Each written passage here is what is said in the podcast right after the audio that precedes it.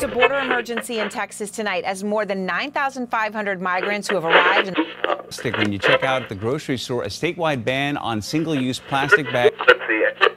My question to him was just a moral one. Are you okay with a school next to a petrochemical facility?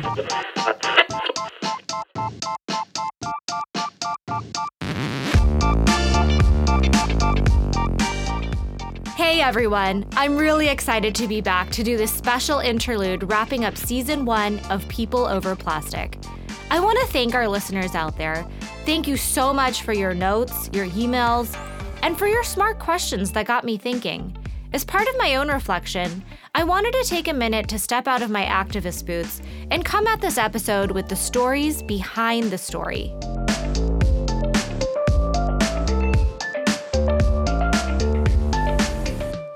Few days ago, I had the privilege of chatting with some of the people I look up to and admire the most. They also happen to be the main characters in the Emmy Award winning documentary, The Story of Plastic.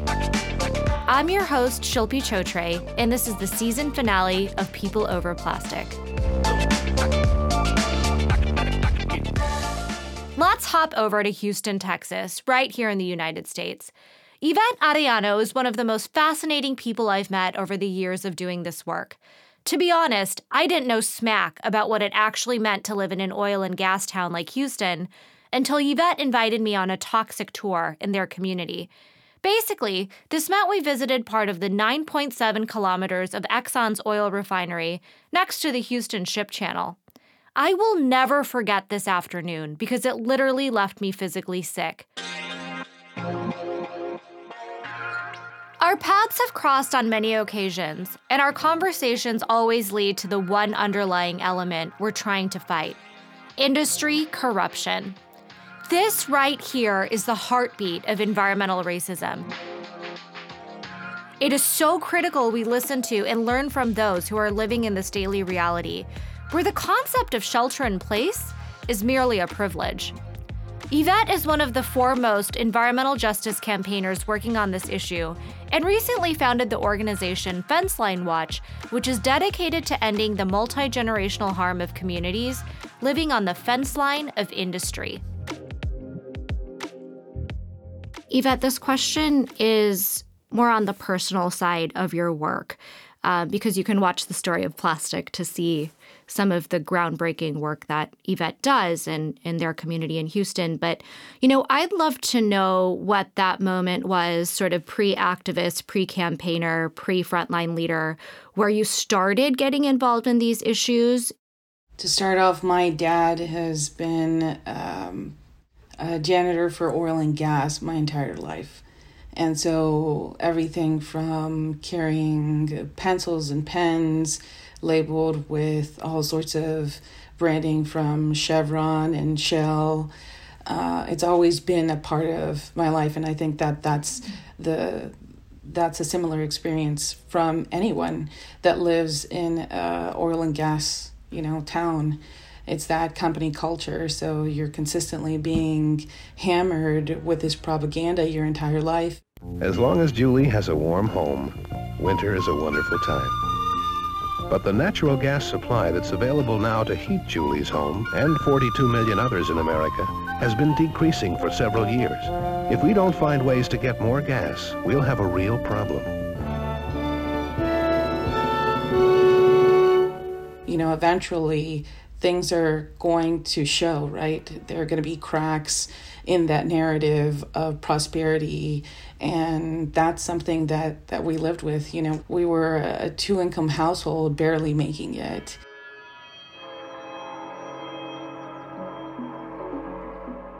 uh, my parents migrated from mexico and you know looking for that brighter future just like so many families do uh, taking a dangerous journey crossing a border trying to establish themselves here in the the us Uh, I'm a proud Mexican American person, and so seeing the destruction that fossil fuels has done to other countries, specifically Mexico, has really brought me into this work in a way I really didn't expect. And I think when we each get to a certain age when we start thinking about a family, you never come to the question of, will I have that opportunity? In a state like Texas that has banned abortion, um, in a state that is struggling with high numbers of uninsured, including myself, uh, you know, where's the opposite of that narrative?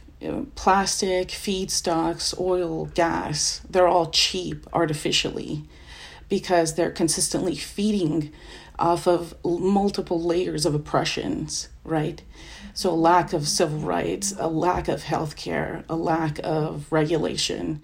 So, um, yeah, I mean that that added an entire context to to the work that I do, especially at this time in my life. Uh, not having uh, the ability to choose to have a family Thank you so much for sharing that. I think what your storyline has in common with so many of the guests is that it is such a multi layered and complex struggle when environmental justice leaders work on this because they're facing so many other pieces of oppression when it comes to racial and social justice. This global lens, as, as Yvette mentioned, it's it's not just the US, it's Mexico, it's Asia, it's Africa, it's happening everywhere. Which leads me to the work of Tiza Mafira, my brilliant colleague based in Jakarta, Indonesia.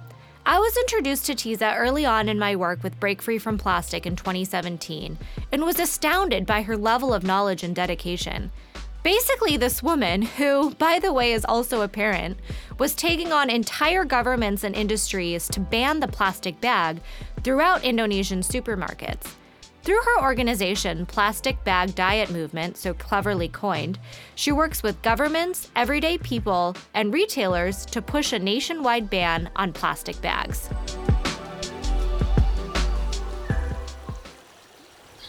I mean, I feel like I should just take them here.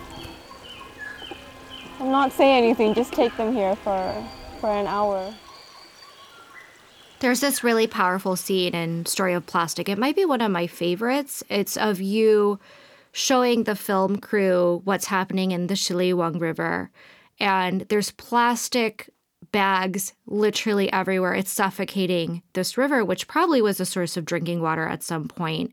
I wonder, what does it feel like knowing, you know, your children will never see that river in a way you did when you were a child?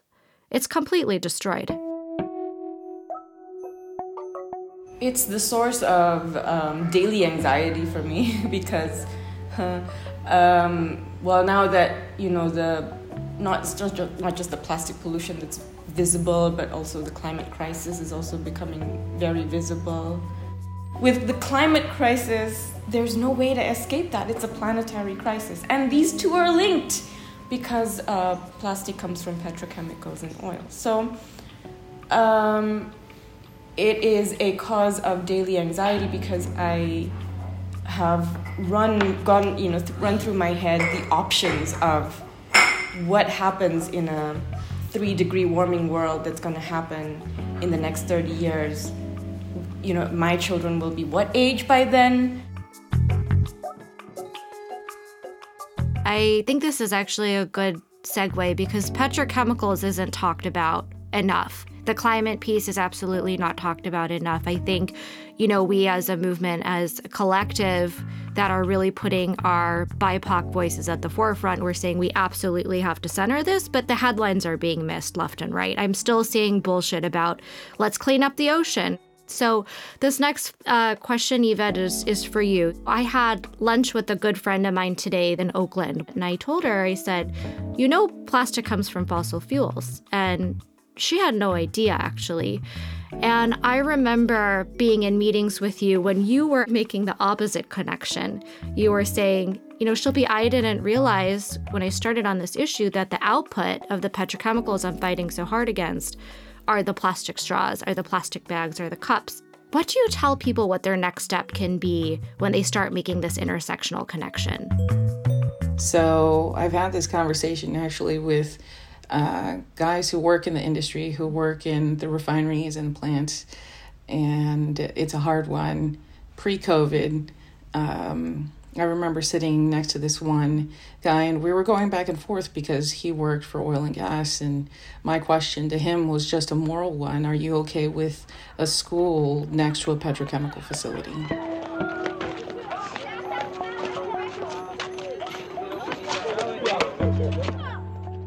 And at that point, that really puts people's view into perspective. Like, they're like, no, that's ridiculous. I would never. Well, that exists and it's here you know, and there are no protections against it. And whether um, you can or can't, you know, relate to a school, put any other piece of infrastructure there, put a home, put a senior center, put a school, put your church here, and are you okay with it? Um, but to your question over what do I tell people, their next step should be is to find that one piece of annoying plastic that you're like, why, why do I even buy this? I do think we need to get to a point collectively, though, where we are addressing our personal consumption, but we're also addressing the systems. And I know not everyone can get involved at the policy level or the corporate level, but everyone can get on Twitter and say, "Hey, I like your product, but I hate your packaging." And I think we that corporate accountability, that brand accountability piece is is so important. And Von, that kind of leads me to my next question, which is, which I think you're really the best suited to answer. You know, I had, I think I told you I had an important conversation with Freud in episode two of People Over Plastic, which is called If You're Not at the Table, You're on the Menu.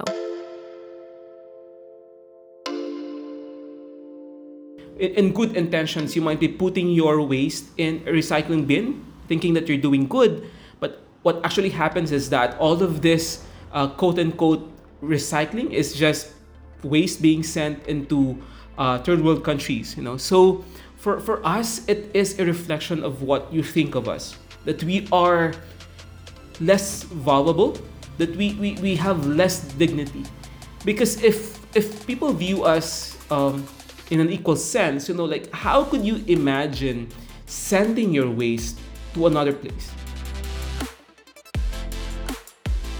Von Hernandez. He is the global coordinator for the Break Free from Plastic movement based in Manila, Philippines. Von is one of Asia's leading environmental activists and made history in 1999 when he helped make the Philippines the first country to ban waste incineration. I'd love to know from your perspective what absolutely needs to happen to stop this type of environmental racism we've heard uh, in many years that uh, Asian countries are the culprits for this problem, that we're the ones uh, contributing uh, to the massive uh, pollution in the oceans out there, uh, ignoring the fact, you know, that a lot of the plastic that ends up in the oceans are actually produced by multinational companies, you know, it ignores the fact that uh, uh, a lot of the waste uh, coming from the United States, coming from Europe, uh, Australia, are also ending up in, in in Asia. I mean, that's again part of the industry play how they how yes. they shape this narrative around the plastic that it's about us, right? When actually it's also about changing the system. It's about changing their system, uh, because it's that system that's really uh, perpetrated and has driven us to this point of you know not only plastic pollution crisis, but also climate emergency. Thank you, Von. We have talked a bit about industry and corporate corruption, and I think governments have a big role to play um, in terms of the political corruption that happens at all levels in society, really. Tiza, I spoke with two incredible women fighting plastic bags in addition to you um, on episode four of the show. Uh, Gloria Majiga Kamoto, who's from Blantyre, Malawi. And of course, we all know Trisha Cortez. A common thread, like I said, was this industry and political corruption. It's, it's actually probably my favorite episode of the season. Um, but they also spoke about often being the only women in the room. Um, and I want to know what it's like working in such a high profile position as yourself in Indonesia, Talk to us about that. Yeah, I've definitely had situations where I'm the only female in the room. Um, and one of the highlights that I, I don't think I'll ever forget is uh, that one day I was invited to the parliament. Um, the plastic bag bans were taking off across uh, different cities. I didn't know this at the time, but they also invited um, industry representative. Um, so when I got there, the invitation for one industry representative turned into 10 industry representatives. Um, they had just decided to invite themselves. Um, and so there were 10 men uh, from the petrochemical and plastics and recycling industries, and just myself, because I hadn't thought, you know, to bring anyone. But also, I thought it was going to be a chill conversation. Um, it was anything but chill.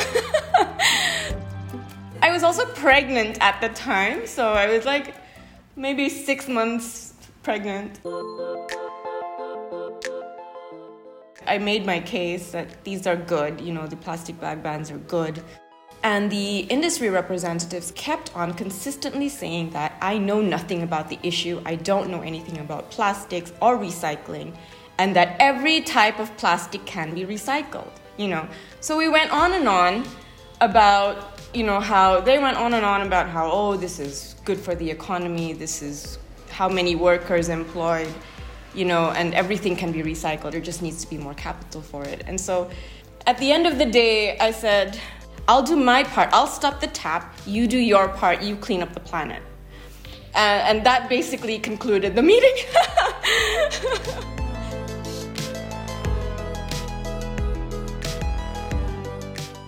because we've talked about the plastic bag and petroleum industry a lot, I, I think a fun fact for people might be, and Von, correct me if I'm wrong because I learned this from you, but Exxon created the plastic bag, right? In, was it the 70s?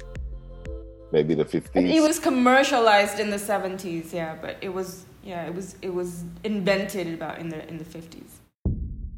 I just hear ExxonMobil and I'm looking down the street. Yeah.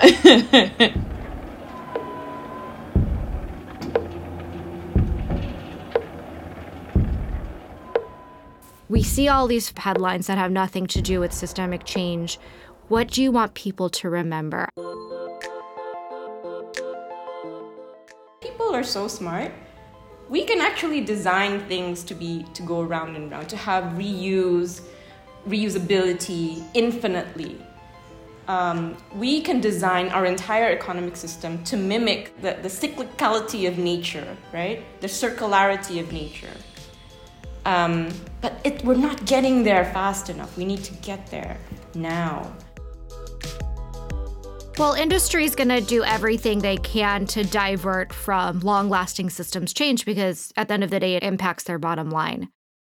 The very solution they're promoting is undermined by their plans to expand uh, plastic production, right?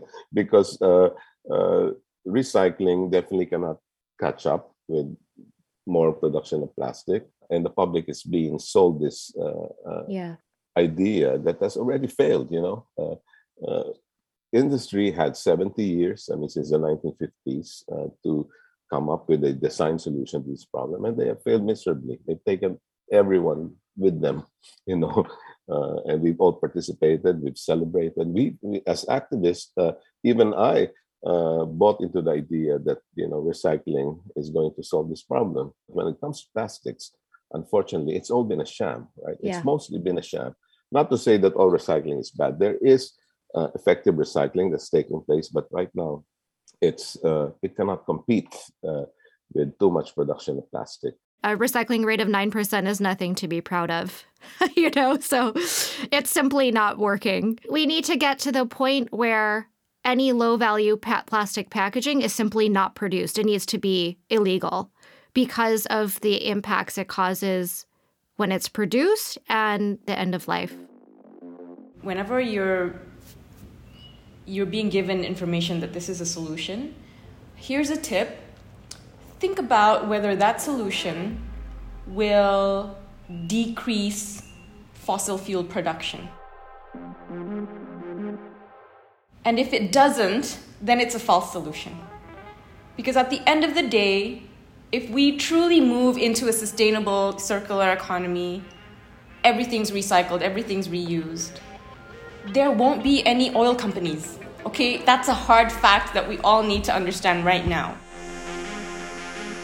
you know, so many industries coming together and saying, let's rake the ocean free of plastic. You know, that's ridiculous. We can't buy more clean air. We can't buy more clean water. Being from an oil and gas city, uh, I can tell you what the environmental degradation here is irreversible. It's done. In April, a federal judge ordered Exxon to pay nearly $20 million in penalties for releasing about 10 million pounds of toxic substances like benzene. Meanwhile, authorities have evacuated homes near a chemical plant in Crosby, Texas, over fears the plant could explode. How am I going to put my trust in a petrochemical facility that you know that denied climate change like exxonmobil you know fueled i didn't even know about the creation of the plastic bag coming from them you know? And then they're over here building infrastructure trying to prep for severe climate change. I mean ultimately oil and gas is looking for another lifeline manufacturing, things like plastic, keep industry afloat. It's the second largest consuming sector of petrochemicals.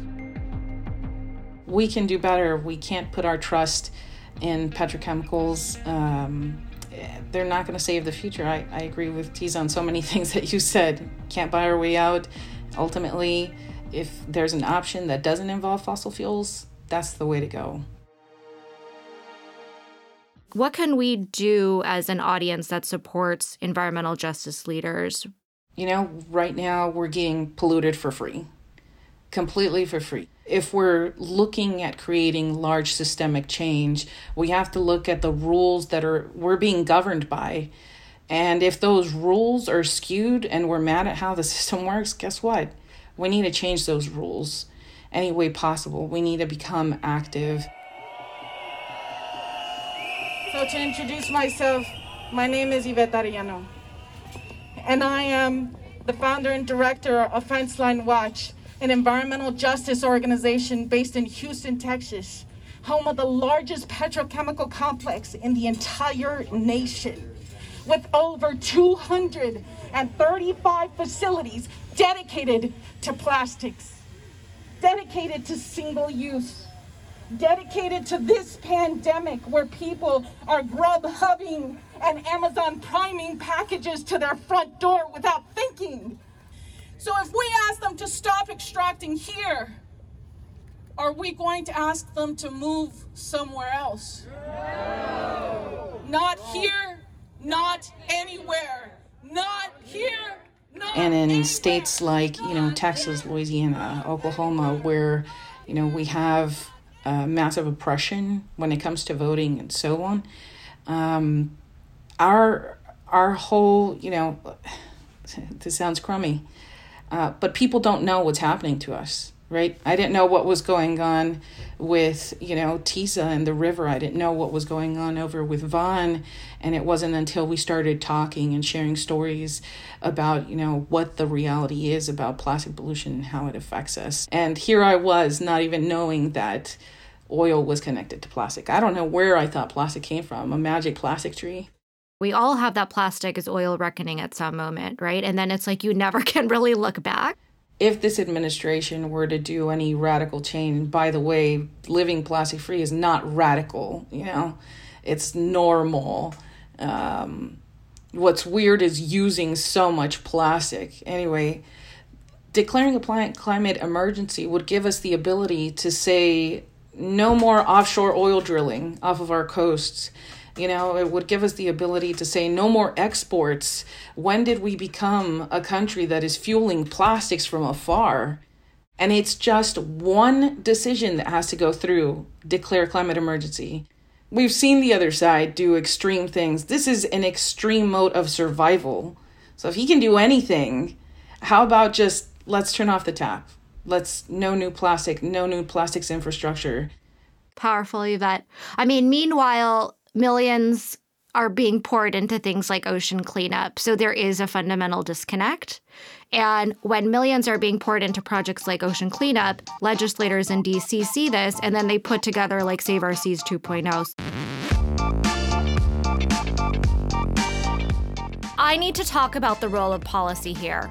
Laws like Save Our Seas is a stark example of government corruption and industry greenwash.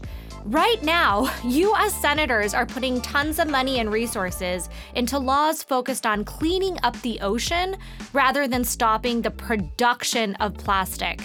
This is critically flawed because essentially it gives a license to corporations and the oil industry to keep producing plastic as the status quo. It's also why many of my colleagues have rallied around the Break Free from Plastic Pollution Act to introduce bold federal legislation. What's incredibly frustrating is people may have really good intentions of donating to organizations that they think are stopping the problem, but unfortunately, they're perpetuating the greenwash by being in bed with industry behind the scenes. Here's a tip always check who's funding NGOs. If you see them backed by corporate polluters, please think twice. There are white organizations that do conservation work that don't want to do race related work. And they don't want to touch environmental justice frontlines groups. They don't, they say we don't do international work, you know? Um, no, get over that. It's toxic, and what it does is keep the status quo alive the fossil fuel industry will continue concentrated in low people of color communities that don't speak English. What I would call twin uh, crisis of our times climate change and plastic pollution, both anyway uh, being spawned by the same parent, the addiction, oh, yeah. addiction, addiction, to, to fossil fuels. Uh, we need to focus on uh, confronting expansion of petrochemical, and that's correct. We need to choke the supply. Otherwise, uh, the supply will paint the uh, future or how the future would look like for all of us, right? And yeah. we need to uh, uh, work together to really challenge uh, and reshape this story.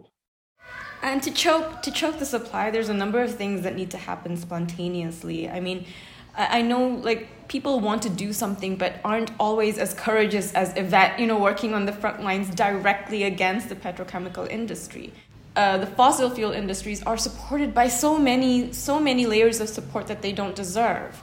Um, not only do they get a lot of financing, just commercial financing from banks, and you know, but they're also getting a lot of subsidies from governments. If you don't want to go directly to the petrochemical industry, you could go directly to the banks. You could go directly to the government to say stop financing the fossil fuel industry, let them die off.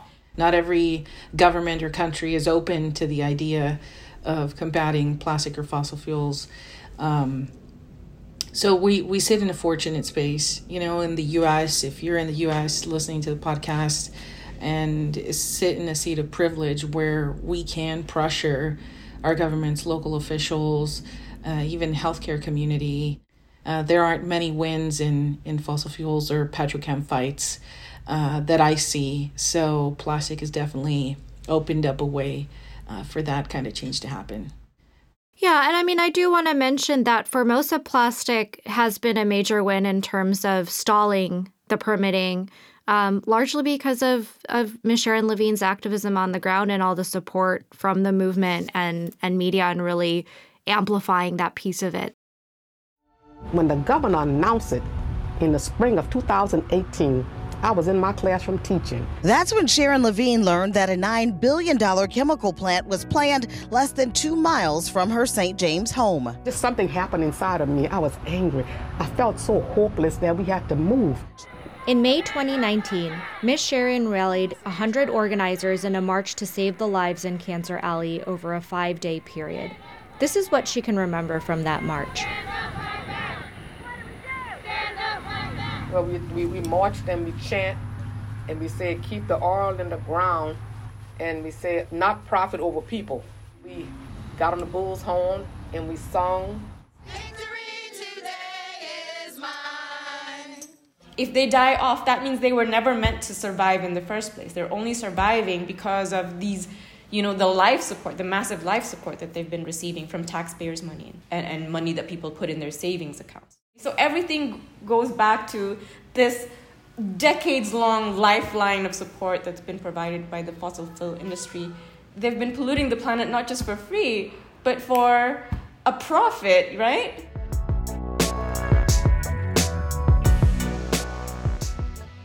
And that's a wrap. I just want to thank you all for taking the time to listen to season one of our podcast. The whole team at People Over Plastic are pumped to be building this community that's dedicated to shifting the way we view plastic. If you had a light bulb moment while listening to any of our episodes, please let me know. My DMs are open on Instagram and Twitter, and don't forget to follow along at PeopleXPlastic. You can also subscribe on all podcast platforms to stay tuned to our season two drop. We know there's no shortage of podcasts to listen to, and we're so grateful you stopped by ours. I'm your host, Shilpi Chhotray, and this is People Over Plastic.